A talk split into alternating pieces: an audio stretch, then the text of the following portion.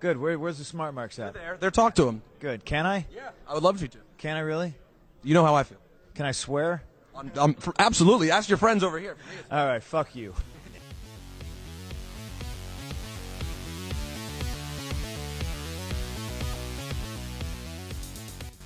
The Rogue of Wrestling, Michael Newman.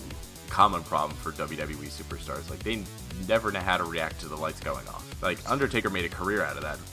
And the New Jersey kid, Joe Sheehan. Why did no one who feuded with The Undertaker over all these years just bring a flashlight down to the ring? You're listening to the Super Smart Brothers Pro Wrestling Podcast. Can you imagine that, like, shielding his eyes, like, hissing as he runs away or something? like some goth kid? All right, ladies and gentlemen, welcome to another exciting edition of the Super Smart Brothers Pro Wrestling Podcast. We are in the fast lane. Going into fast lane this Sunday. Sneaks up on you on the fast lane.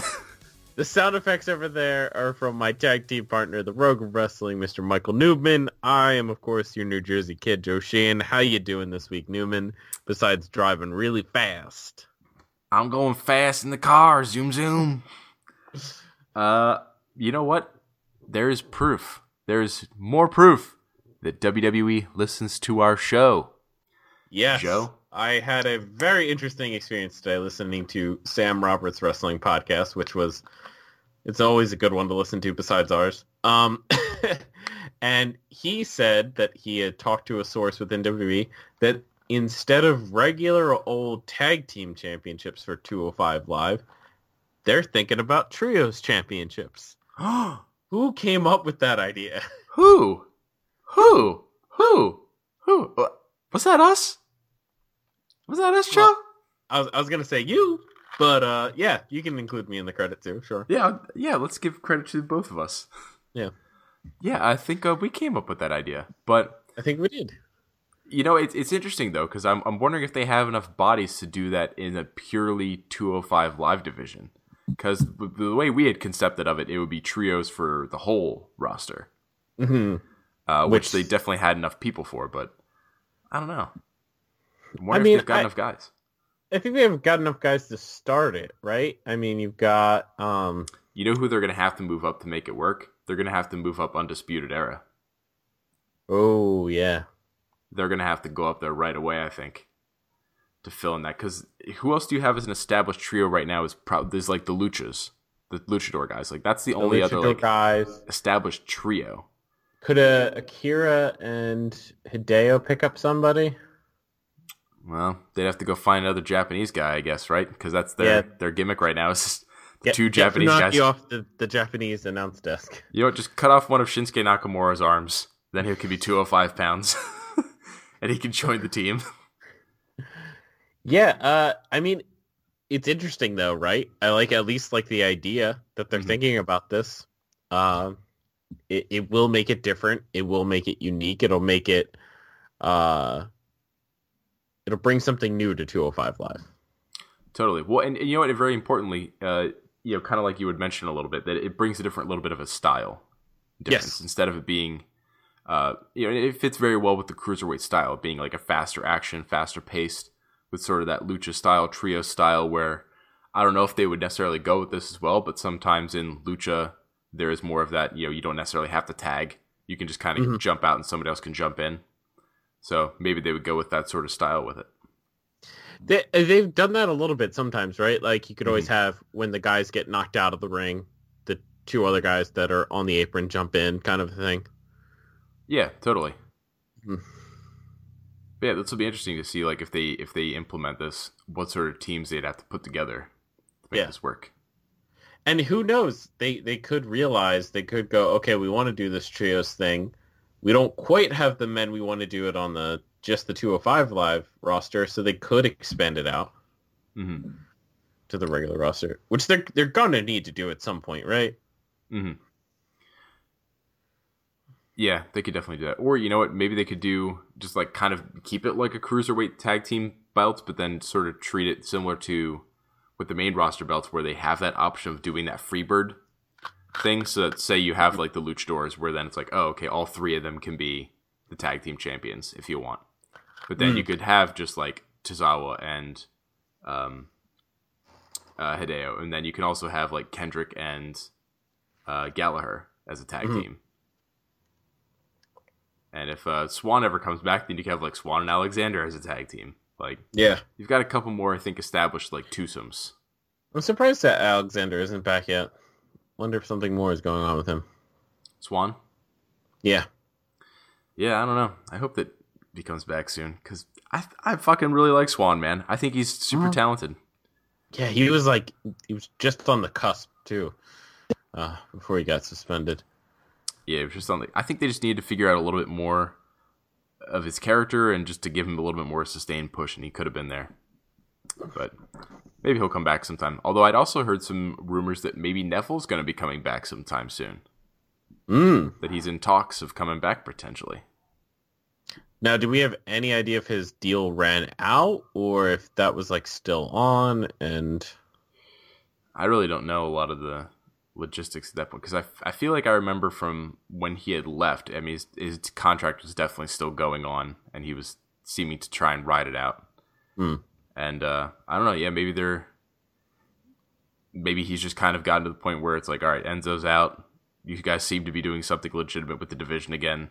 Maybe I'm interested in coming back yeah, because I could totally see him being like the major first challenger for whoever wins the tournament here. As we've brought Yeah. it down to a field of four. and I would love for like in storyline for it to be like Drake Maverick that convinced him to come back. Mm, actually, that would be a really good hook, right? Yeah.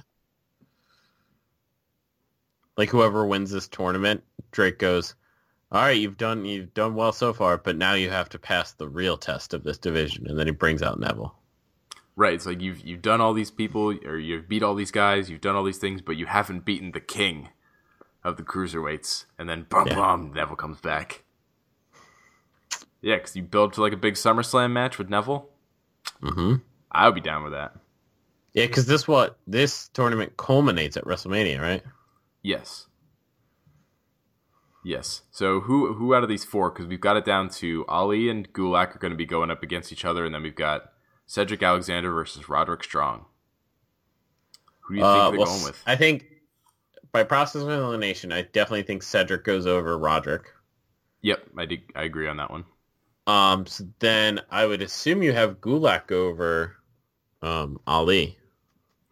Yeah, it's tough because it's like, do you do the face versus heel dynamic, which is traditional, or do you do like the face versus face and try to recapture the 205 live thing? Because actually, I think that you're probably right.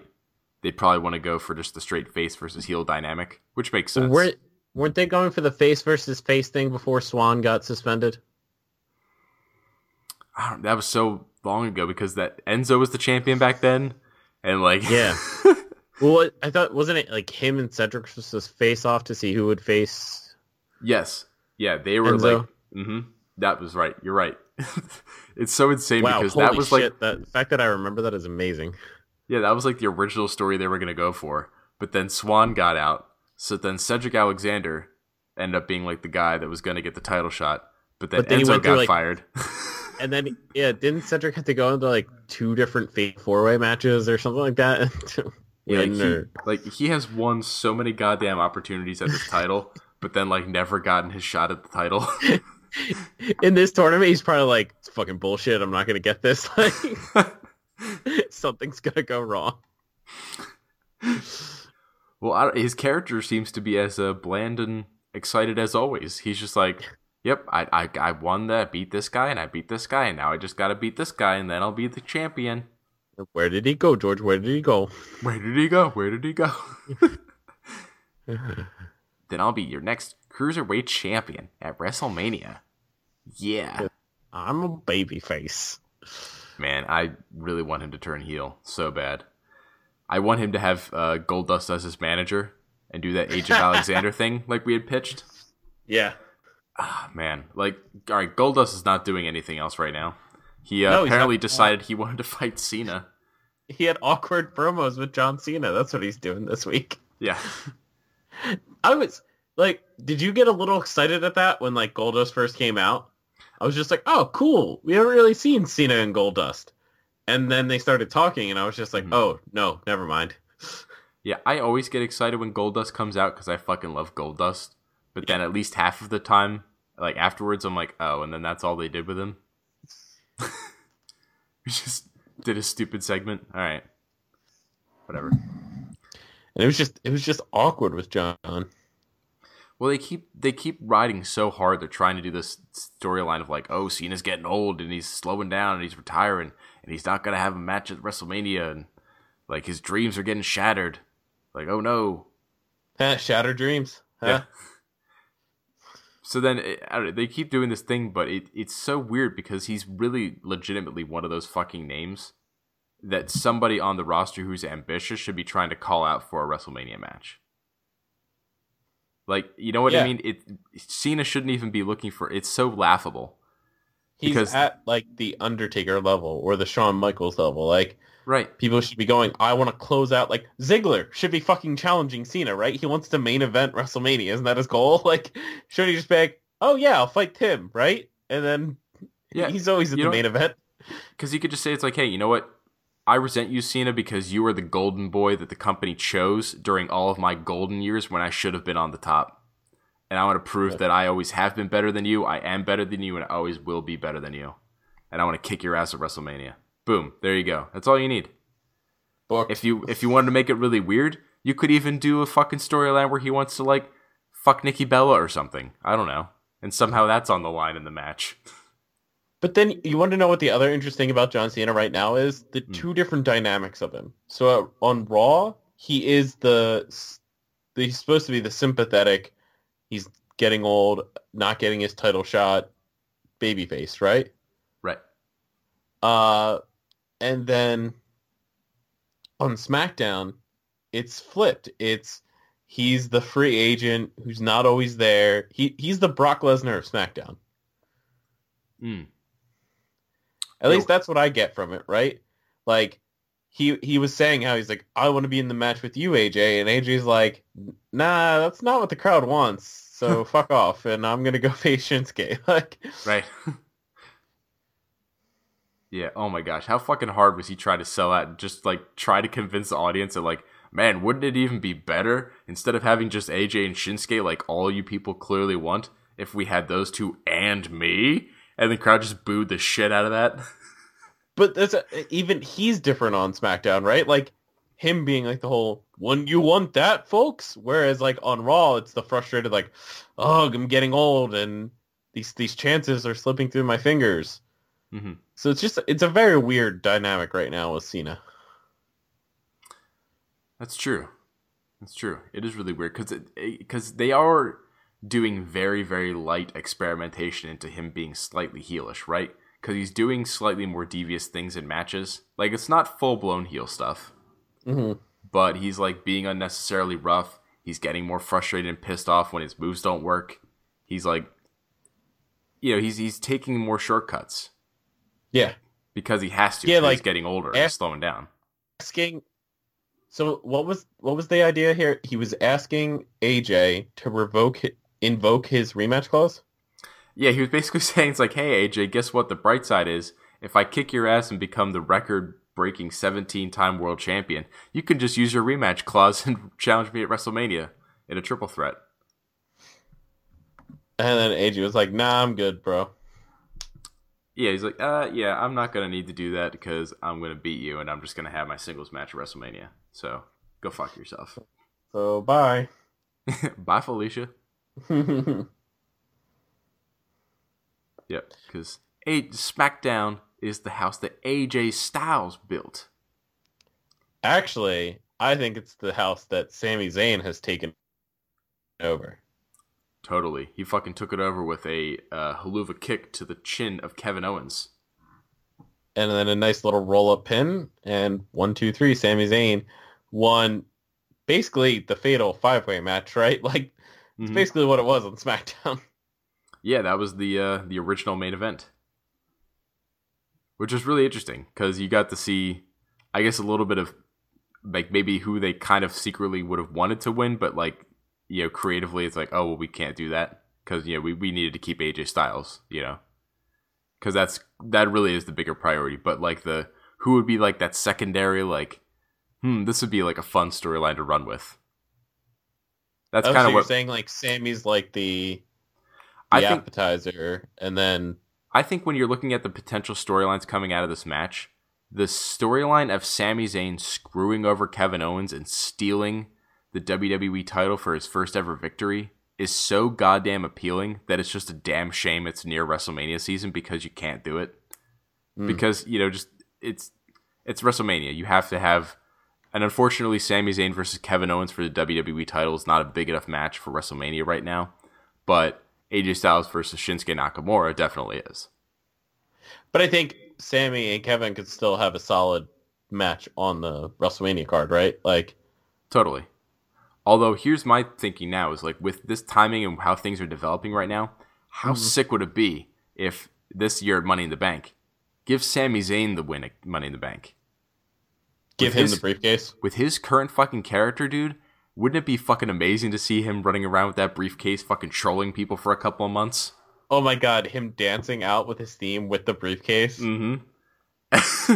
and then you could even see him like contemplating trying to like plan out when he's gonna cash it in, but then like something goes wrong and like neurotic Sami's like, "Oh shit, no, it's wrong. Nope, we gotta cancel the cash in. Grab the briefcase. Get out of here." Just have him do like a whole bunch of these like botched cash ins, like. I don't know. I could just see them go like his whole like almost like neurotic Jewish character where he's like, "Oh my god, it's all gone wrong." Like, oh shit, when did Sami become a New York Jew? Oh, dude, he's been a New York Jew for years. He's been Um, fucking Woody Allen for like at least even back when he was a babyface. oh my god. Oh my god, could you imagine? Uh, and then and then uh, you know, shithead Craven Sami Zayn running around with the title that he's stolen with the money in the bank. It's like, oh god, I got the title. I'm gonna go down to the local deli and get my rye. Gonna eat on top of the title. Oh my gosh. Now, Uh, so do you think this was a legit heel turn by Sami uh, on Kevin, or do you think this is just Sami and Kevin still colluding to throw off Shane and Daniel Bryan and stuff? Hmm. It's tough. I, I, I think that would almost be too clever for WWE to, to do that many levels of deception. So I think this is at least for them right now, kind of slightly breaking up, and they might just get back together on SmackDown. Um, but like just to break them up temporarily, so that this Sunday at Fastlane they can just have all six guys fight each other. Yeah, that's a little more interesting. Or like you don't you don't know what's gonna happen between the two of them, kind of a thing. Right. Although I think it would have been super fucking interesting to like have that be a part of the story in the match, right? That like Sami Zayn just keeps trying to lay down for Kevin Owens and people having to keep disrupting it. Yeah, because that's that's when it would make sense to break up the pinfall, right? Like Mhm. I always hate those non, well, elimination matches where people break up pinfalls because I'm just like it doesn't make sense. Like Yeah, let you- them get eliminated. you do hate Uh, that, don't you, Joe? Yeah, I do. I still have post traumatic stress from that. Have we ever told people that fucking story on the show? Yeah, we did. I, I, Okay. Long story short, we were playing a WWE video game one time in an Elimination Chamber match, and uh, Joe was trying to pin John Morrison, who's my fucking all-time favorite, of course. And I broke up the pin to make sure that he couldn't. you you weren't even fucking playing as him. That's true. I wasn't even playing as him. Uh, I forget where we're going. Oh yeah, yeah, because that would just Mhm. make the the pinning predicaments a lot Right. more entertaining. And yeah, like I'm trying to think like when the when the fuck has that ever happened? Like that's probably never happened, or it's been a long ass time. I mean, the uh, from what I can remember, the only time like laying down for somebody has Mhm. only ever happened in like those one-on-one matches. So like Mhm. uh, the finger poke of doom in WCW. Um, when Sergeant Slaughter tried to break up DX by having them fight over the European Championship, and Shawn just laid down for Hunter basically. um, more recently, oh yeah, uh, when Evolution was around, Ric Flair said he would lay down for Hunter, but then actually fought him. Mm. Sneaky bastard. So yeah, Yeah. this this would be a long time since they've done anything even like that. So Yeah, those are those are the couple times I can remember. Or you know Uh, what? Maybe maybe this is just kind of to throw everybody off, right? To make them think they're gonna fight.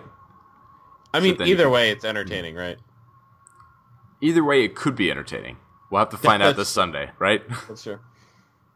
Because And yeah, again, man- WWE is the one company that can always spoil a sure thing. Again, man, this these pay per views just keep flying out. Like I always think there's way more time in between them, and then there's not. Well, it, I think this next year, right after WrestleMania, it'll it'll slow down again. Yeah, one pay per view in a, a month. That'll be it. That'll definitely be a lot better. That's that's a proper amount of time, right? Yeah. Like, that's fair. You got your one special every month. You're building up towards it, Yeah. and especially because if if all of them are going to be co-branded too, then I think they have more of the option to that they can like build some storylines a little bit longer, and then not every storyline is on every pay per view. Like, Yeah, you know, maybe you're not some of them be are able on to- alternates. You're not gonna be able to fit every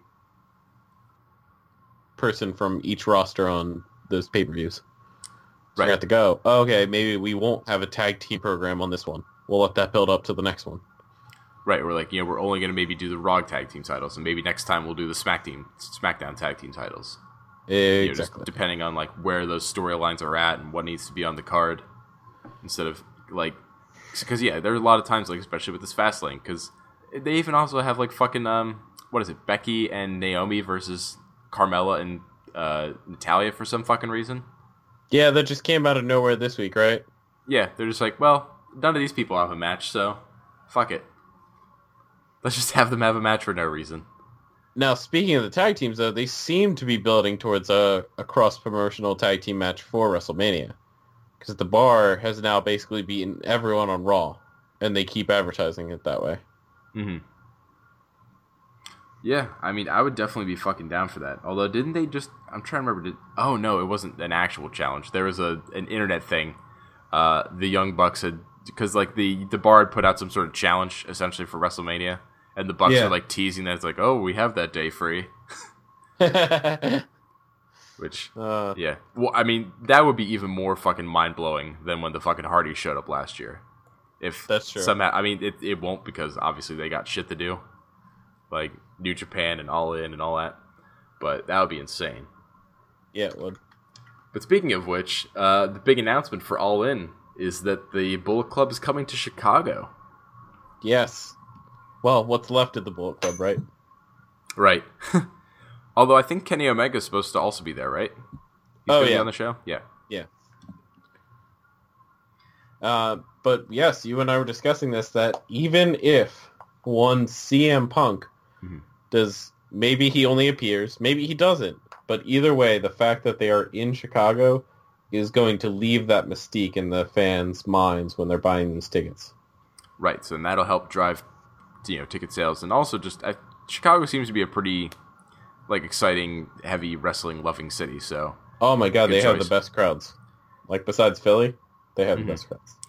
and you know there is some level I think they are definitely trying to take advantage of this uh yeah the CM Punk like undercurrent of hype because like you know the um have you seen uh Barry the drug free bear mascot that Bullet Club has now No.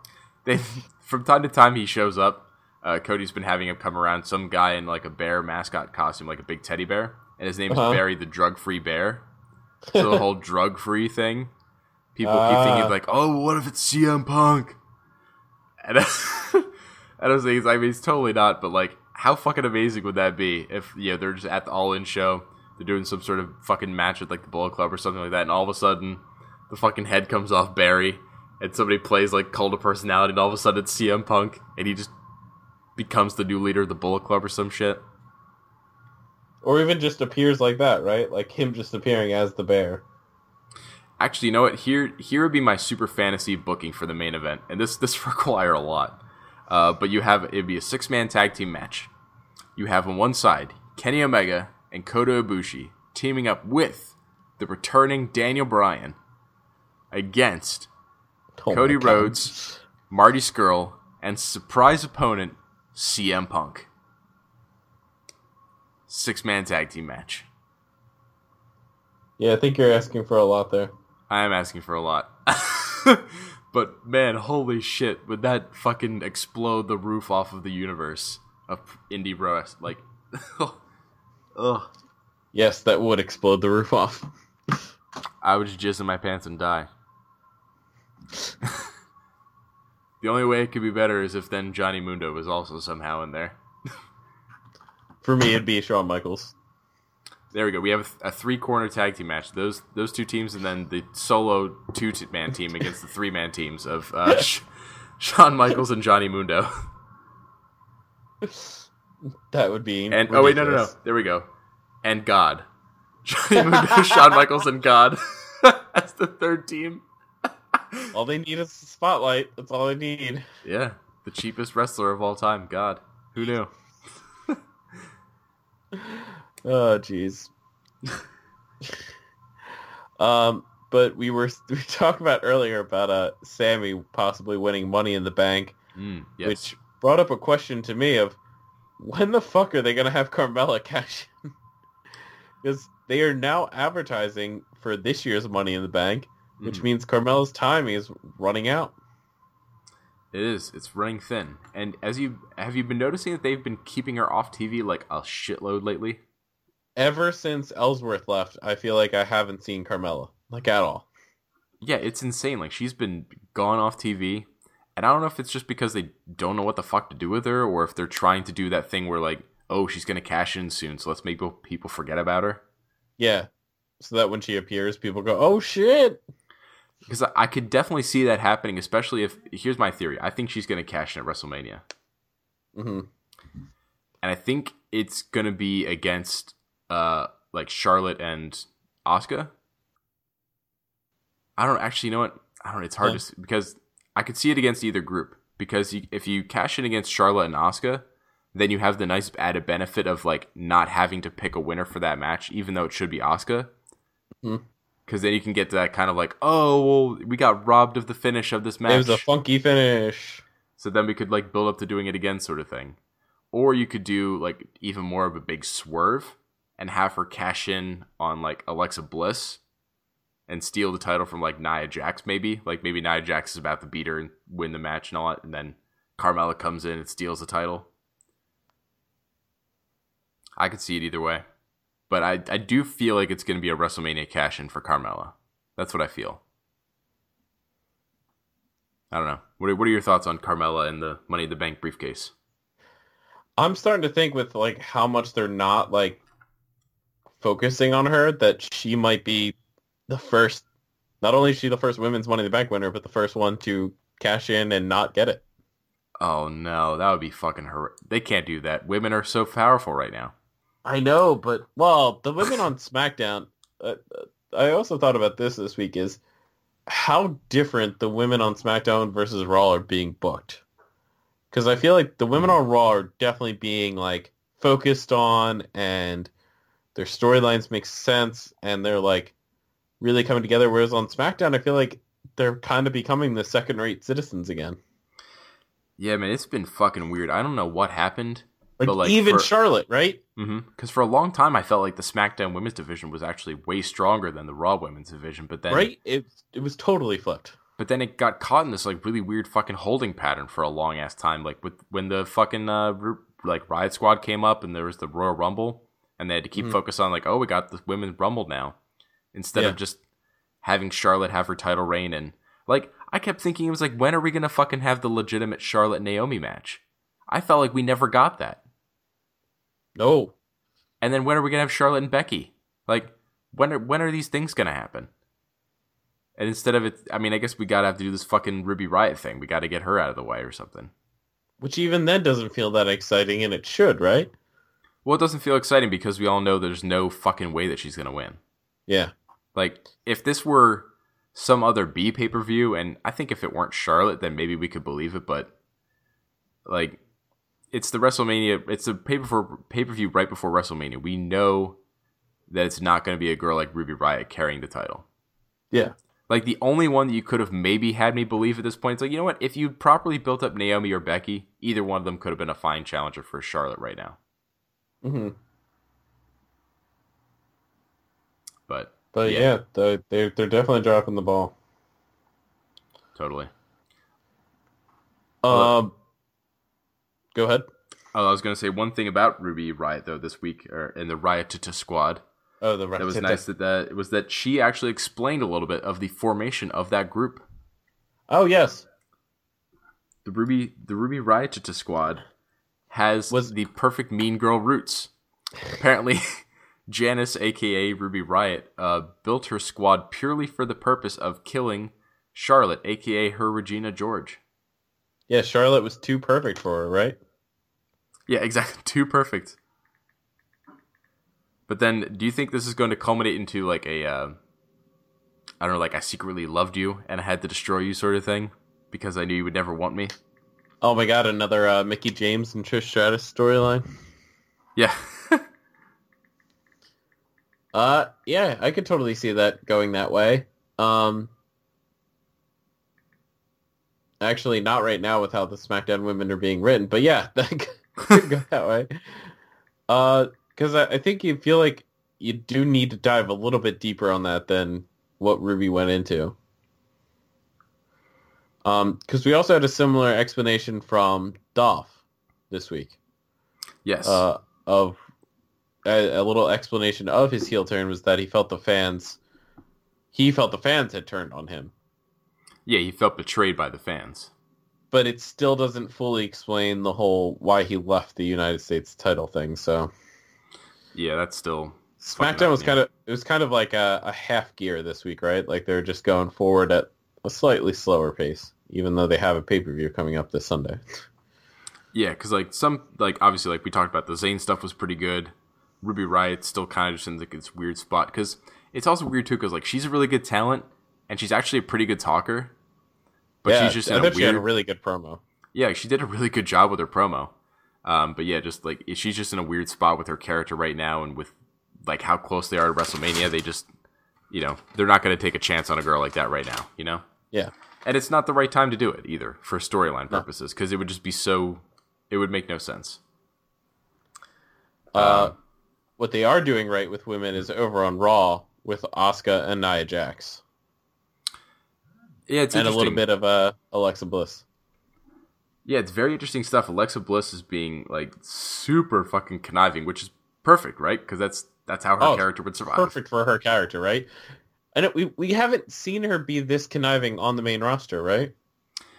Yeah, not really. Like we've we've seen hints of her being bitchy, but not Yeah. really this level of conniving.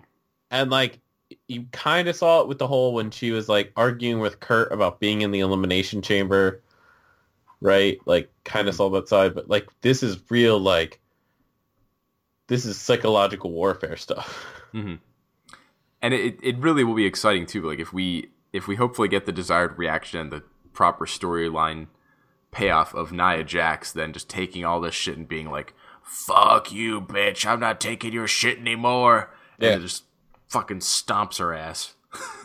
and hopefully the crowd, because I mean, she's been actually getting pretty favorable reactions for a little while. Ooh, And- Nia? Yeah, Naya. Yeah. And I think if they go all the way in and let her have this turn, then I think the people will, I think the people will go with it. Yeah. I especially think I would like to just see I would like to see a little bit of her like almost destroy Asuka, right? Like cuz that's what uh, Alexa wants. hmm And so then have like the realization hit Naya while she's like attacking Oscar or something of being like Alexa's trying to make me do this like dirty work for her kind of a thing and then then turn on Alexa. Mm. I could see that. Yeah.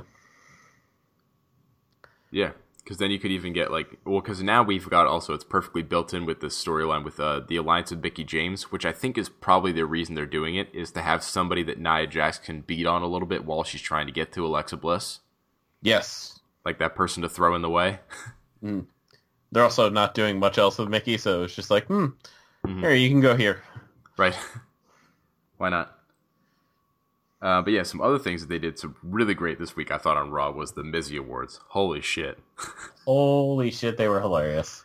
Oh my god, I laughed so fucking hard watching these.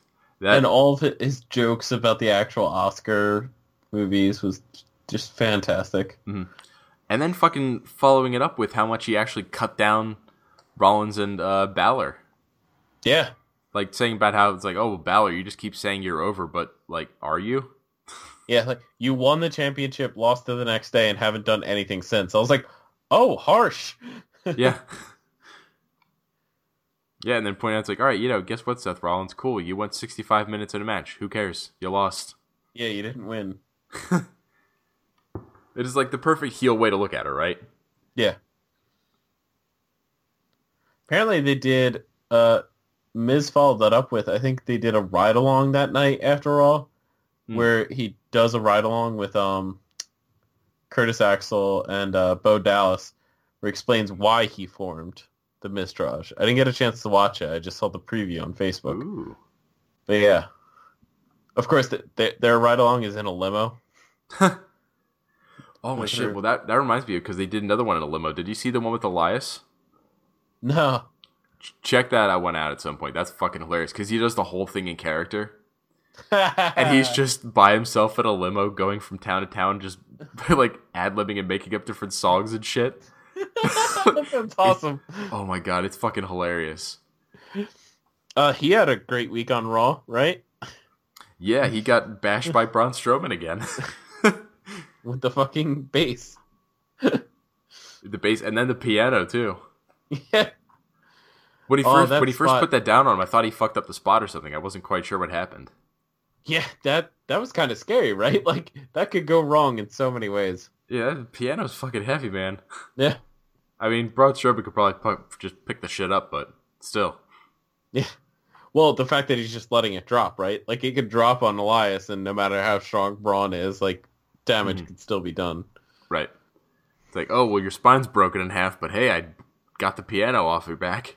Yeah. Uh and we also had on Raw, we had uh the finalization of the Ronda and Kurt Angle versus Triple H and Stephanie match. I'm fine with that. Yeah. My my thing is I just oh I want something out of Kurt for like why he's doing this, but he still hasn't quite Well, you know what? If if they just, I think they don't need to go that hard with it. It's it's pretty easy. They just need to say he would. They say that he's fucking done with being pushed around by Stephanie and Triple H, and he's just uh done with it. Yeah.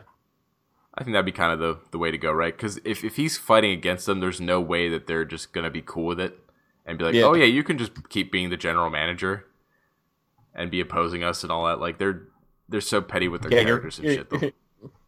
Because then yeah, they'll probably fire him at some point in this lead up to this match, and then he'll be like, well, I gotta beat him now because they fired me.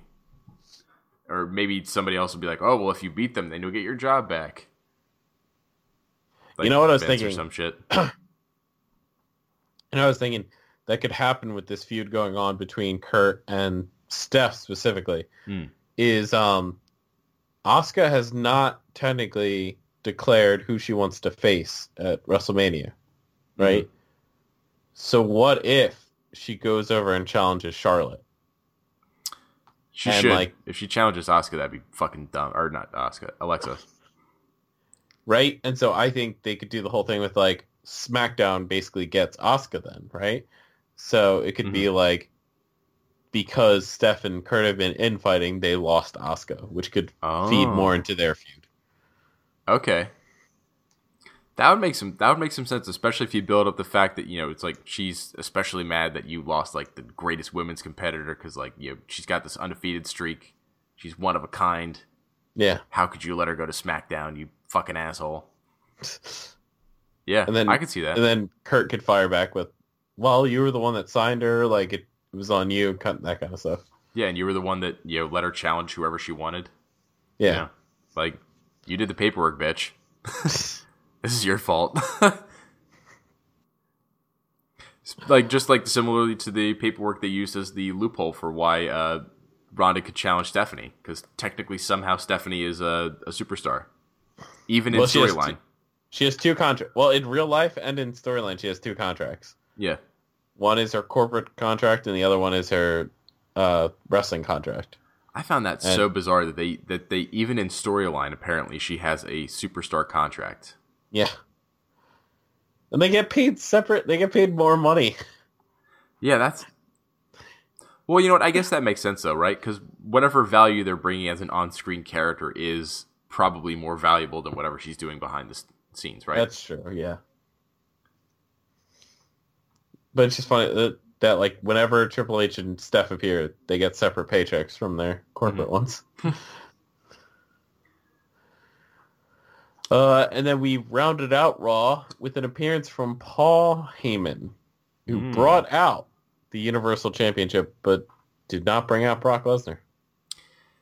Yeah, this uh, it was kind of interesting visual. I I was kind of surprised that they let him do it, but then it kind of made sense to me in that I think this drives home their their storyline. They're trying so hard one last time to get people to cheer Roman Reigns, and their tactic is at least he shows up. It's like, all right, we can't we like we can't even make you cheer this guy, no matter what we do for the most part, unless he's tagging with the Shield guys. So we're gonna have to do everything we can to make you boo Brock Lesnar, and our current tactic is just to make him not be there, and just try and sell that as much as possible, so that hopefully you'll Like- cheer Roman Reigns by consequence of him just Sure. being there. Remember this guy? This guy shows up. This other guy doesn't. Cheer for this guy. Yeah. Cuz like I like the idea of this storyline except that it's so fucking transparent and it's so it feels like such a, just a last ditch storyline of just we're trying to get Roman Reigns cheered. That like I would have liked really, we're really trying. Cuz like I think it's a good point you know talking about the whole Brock Lesnar being the guy who just only shows up for a couple dates sort of thing. Like that's a good mm-hmm. thing to bring into a storyline. That's a good criticism of him, right? It's a fair criticism, right? Yeah. Yeah, and it's especially like as a babyface, it is a thing that you want to inspire into the people. The idea that you do want to see your champion, like you don't want them to just not be around. Like that's a fair point, especially because you're getting more title matches and hopefully, therefore, like meaningful title matches. And I don't know, just in in every sense of the way, like it makes sense to have the champion around, right? mm-hmm But then again, it I don't know. It's it's really weird because they're doing this at the exact same time that they're about to then be now going to like uh, uh geez, mi- mixed brand pay per views. So now they could finally actually get to the point where they wouldn't need the Universal Champion anymore. No, dude. Well, when they go to these one branded shows, are they really going to need the two different branded like tag championships or Right? Like they're not going to singles championships? it's so weird because now they're doing this whole push of like, oh man, we got to have the champion here, but now that belt is going to be like extra. It's it's not that it's going to be meaningless, but like it's going to be superfluous. It's going to be another belt that they're trying to get onto the cards. And honestly, it, this is finally the now the time when it would be that it's like, oh yeah, whatever, you could have a part time champion for that one belt. Who cares? Because you consistently would then be able to always have the WWE title on the pay per views. You could have the Intercontinental title on the pay per views. You could have the US title on the pay per views the tag titles, the women titles, like the cruiserweight titles. We got shit. We don't need the universal title on every single pay per view anymore. Cause hell, it was only on half of the Raw pay per views, and then uh, I guess like the big four. Yeah, and it wouldn't. It's not going to make a difference, right? Right. Yeah, because like you know what, they just had Elimination Chamber, didn't have the universal title on that show, And it survived. and it was fine. Except Braun Strowman should have won, but whatever. There's still time. Roman Reigns can still get busted for steroids. There's still time. Braun Strowman could still be the guy for this match. How fucked up is that? That I'm hoping a guy gets in trouble for drugs. It is pretty fucked up. I mean, it's not the most heelish thing we've ever done on this podcast. No, definitely not. Or is it? I don't know. I'm not keeping track. We shall see. Um, let's see. Ooh, but you know what I am keeping track of? An exciting other new development because we talked at the beginning of the show about the introduction of these uh, cruiserweight, possibly trios titles. hmm But in NXT, there was announcement of another new title, Joe, A singles title. a singles title, the North American Championship. What do you think of this? I like it because NXT definitely can uh, include more titles, which is weird because they only have an hour each week, but they do spread out their talent enough that they can still have good storylines leading up to all their different titles. Totally, because like even though they, they haven't done a whole lot of big commitment with like the UK title, but they have done it from time to time, at least with telling like the conclusion of the Tyler Bate and uh, Pete Dunne storyline, and they're Yeah, starting to like come up with new challengers and stuff like that for that.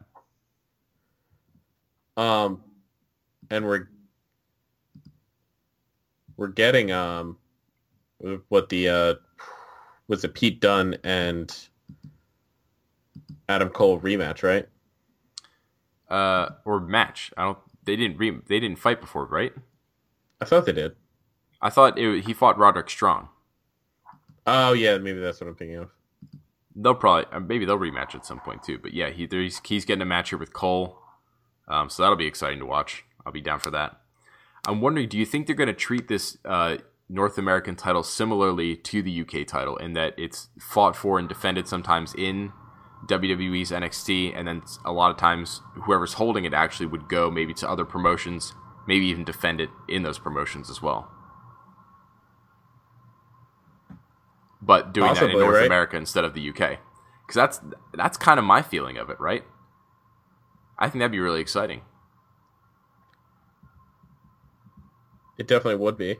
It would be different than anything they've done before. and I think it would it would sort of make sense at least as far as like how they could fit it onto that show because if it's it's I think if, if it's supposed to be like a full time title, then NXT is almost a little bit too crowded with how much TV time they have. But if it's similar to this UK title where it's on there sometimes maybe a little bit more than the UK title, but sort of in that semi regular usage point, then I think that would be the way to go. Because then it would be on TV sometimes but then sometimes whoever the North American champion would be would be going over to PWG, would be going to Evolve, would be going to you know, like North like big time wrestling, like all sorts of other American independent pro wrestling, like maybe even Ring of Honor, who fucking knows, and go defend the North American title. I think that'd be really exciting, Yeah. and I think Ricochet is the guy to do it. because they they announced the six guys for this match. They got Ricochet, Adam Cole, Velveteen Dream, EC3, Killian Dain, and Lars Sullivan. EC3 E was my favorite addition to it. Yeah, it's hard because I feel like it's definitely going to be one of those two newcomers. EC3 E and Ricochet. Yeah, because like with Adam Cole, I feel like he he's almost too big for whatever this new title is at this point. Like, I kind of see them putting it on him because they like him, but then at the same time, I kind of see him being more associated with like the Undisputed Era and or going for the NXT title or going up to the main roster rather than sticking around in NXT for a long time with like the mid card belt. You know what I mean? I feel like Adam Cole, like as as weird as it is to say, I think he's above it at this point. Mhm. And then I think Velveteen Dream, because like with the conception in my mind of like this being possibly a traveling title, I don't think they'd want to give it to a guy like Velveteen Dream or uh, Lars Sullivan, who's a little newer and is a little bit more of like an NXT homegrown guy. That they'd probably just want to keep there in NXT. Yeah. Um, also, I just I don't know. I don't see them giving it to Killian Dain because I think they're going to give the North American title to a North American guy, not a Scottish guy. so yeah, it just comes know. down to They do or like to EC3. switch around those uh, location titles. True, true. Yeah. Well, once we get the first non UK UK champion too, that'll be fucking weird. but yes, I think it's coming to come down to Ricochet or EC3. And the reason I pick Ricochet is just because I feel like Ricochet is so much more of like that typical indie style that I feel like they would want to. A lot more independent promotions would be like, yeah, fucking give us Ricochet. We love Ricochet. Whereas E E3, EC3 would probably still be fine, but I feel like he's a little bit more specific WWE style because he's more of a promo guy, hmm whereas Ricochet is more of just like a go wrestle guy. And I feel like that fits sort of this semi independent go travel around title feel. Yeah, EC3 is definitely an American style. American. But then again, that could be maybe they could take more of the. Um, have you seen any of Uh, shit, the NWW, NWA, the thing they're doing with Nick Aldis, Uh, a little like- bit. where he's like going around to the different fucking territories and fighting all these guys with the NWA World's Championship tour. Maybe they would. Maybe they could do a little bit more with that with whoever you know, like if EC3 were to do it, for example, with the North American title. Maybe he could do a little bit more of like a tour where he's going around doing more promos before his matches and stuff to set up Yeah, the fights. You know, because like I mean, maybe Pete Dunne is doing more of that, and I just haven't seen it and looked up, and maybe it's just more in the UK. But I think that'd be smart, especially for a guy like Ace EC3 who's more of a promo guy. Yeah, I can see that.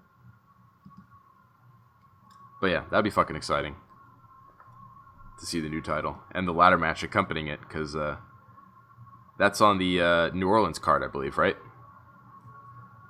Yes. Yep. That's gonna be a fucking baller weekend, man. That New Orleans NXT show, because you got that, you got Almas versus Aleister Black, you got, I think Ember Moon versus Shayna Baszler again. Is that the match for the women? I think I'm so, not sure. but I'm not sure. I don't know. We'll find out soon, I'm sure.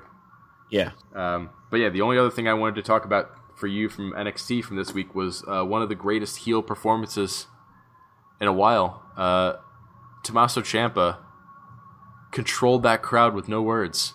Just bringing on all the heat. Jesus Christ, man, that was amazing. What did you think of that?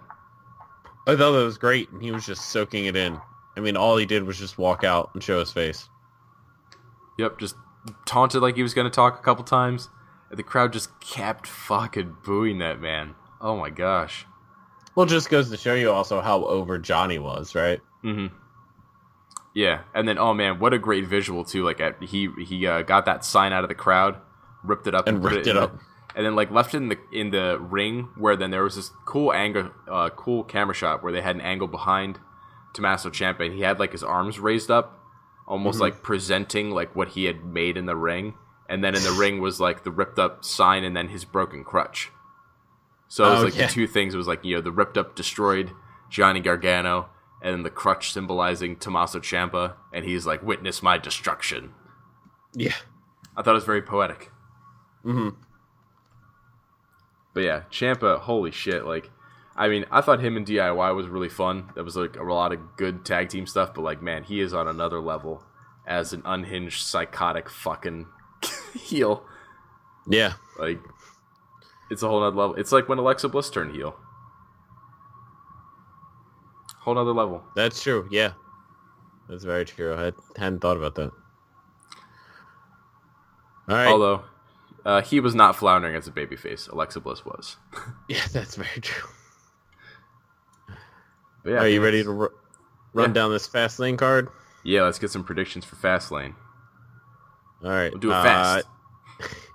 We've got Becky Lynch and Naomi versus Natalya and Carmella. I Um, think the baby faces take this one.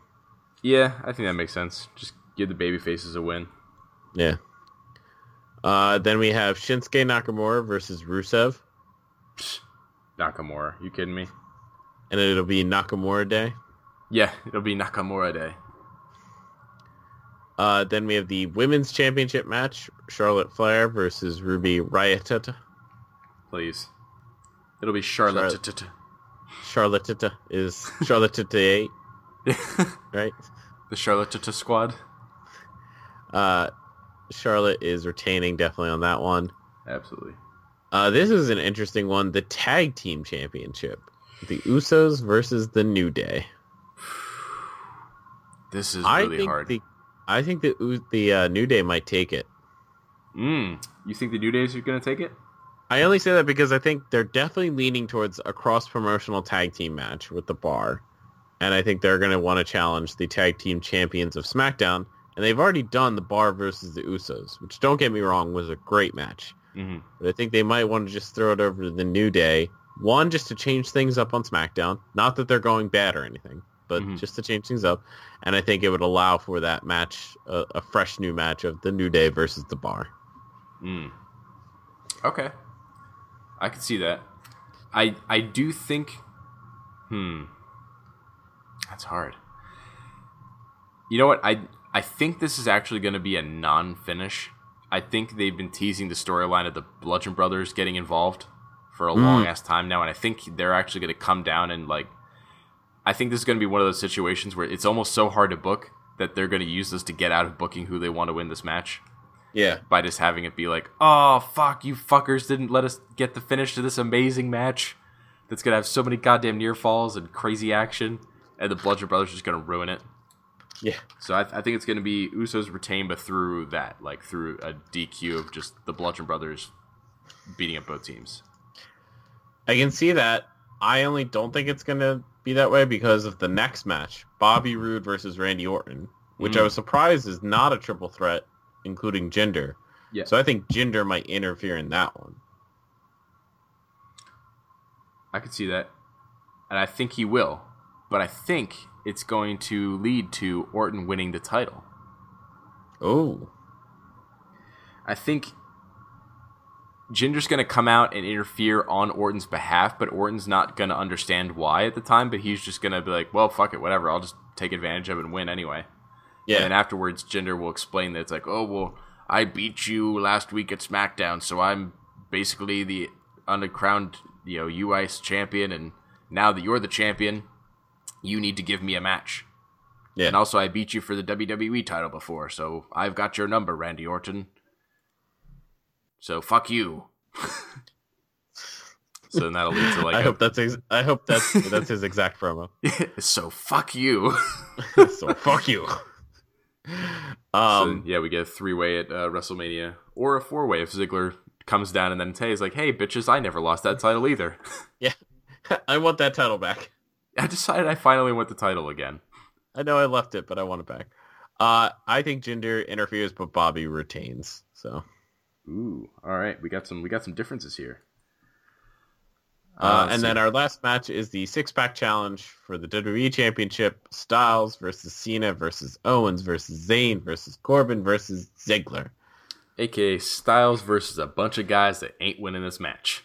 Exactly, because Styles is winning and going on to face Nakamura at WrestleMania because they've totally teased that, and they're not going to go back on that. And if they don't do it now, they're seriously some sadistically stupid motherfuckers. oh All right. gosh. We have fastly gotten through our Fastlane preview. uh, so that's going to do it for us this week.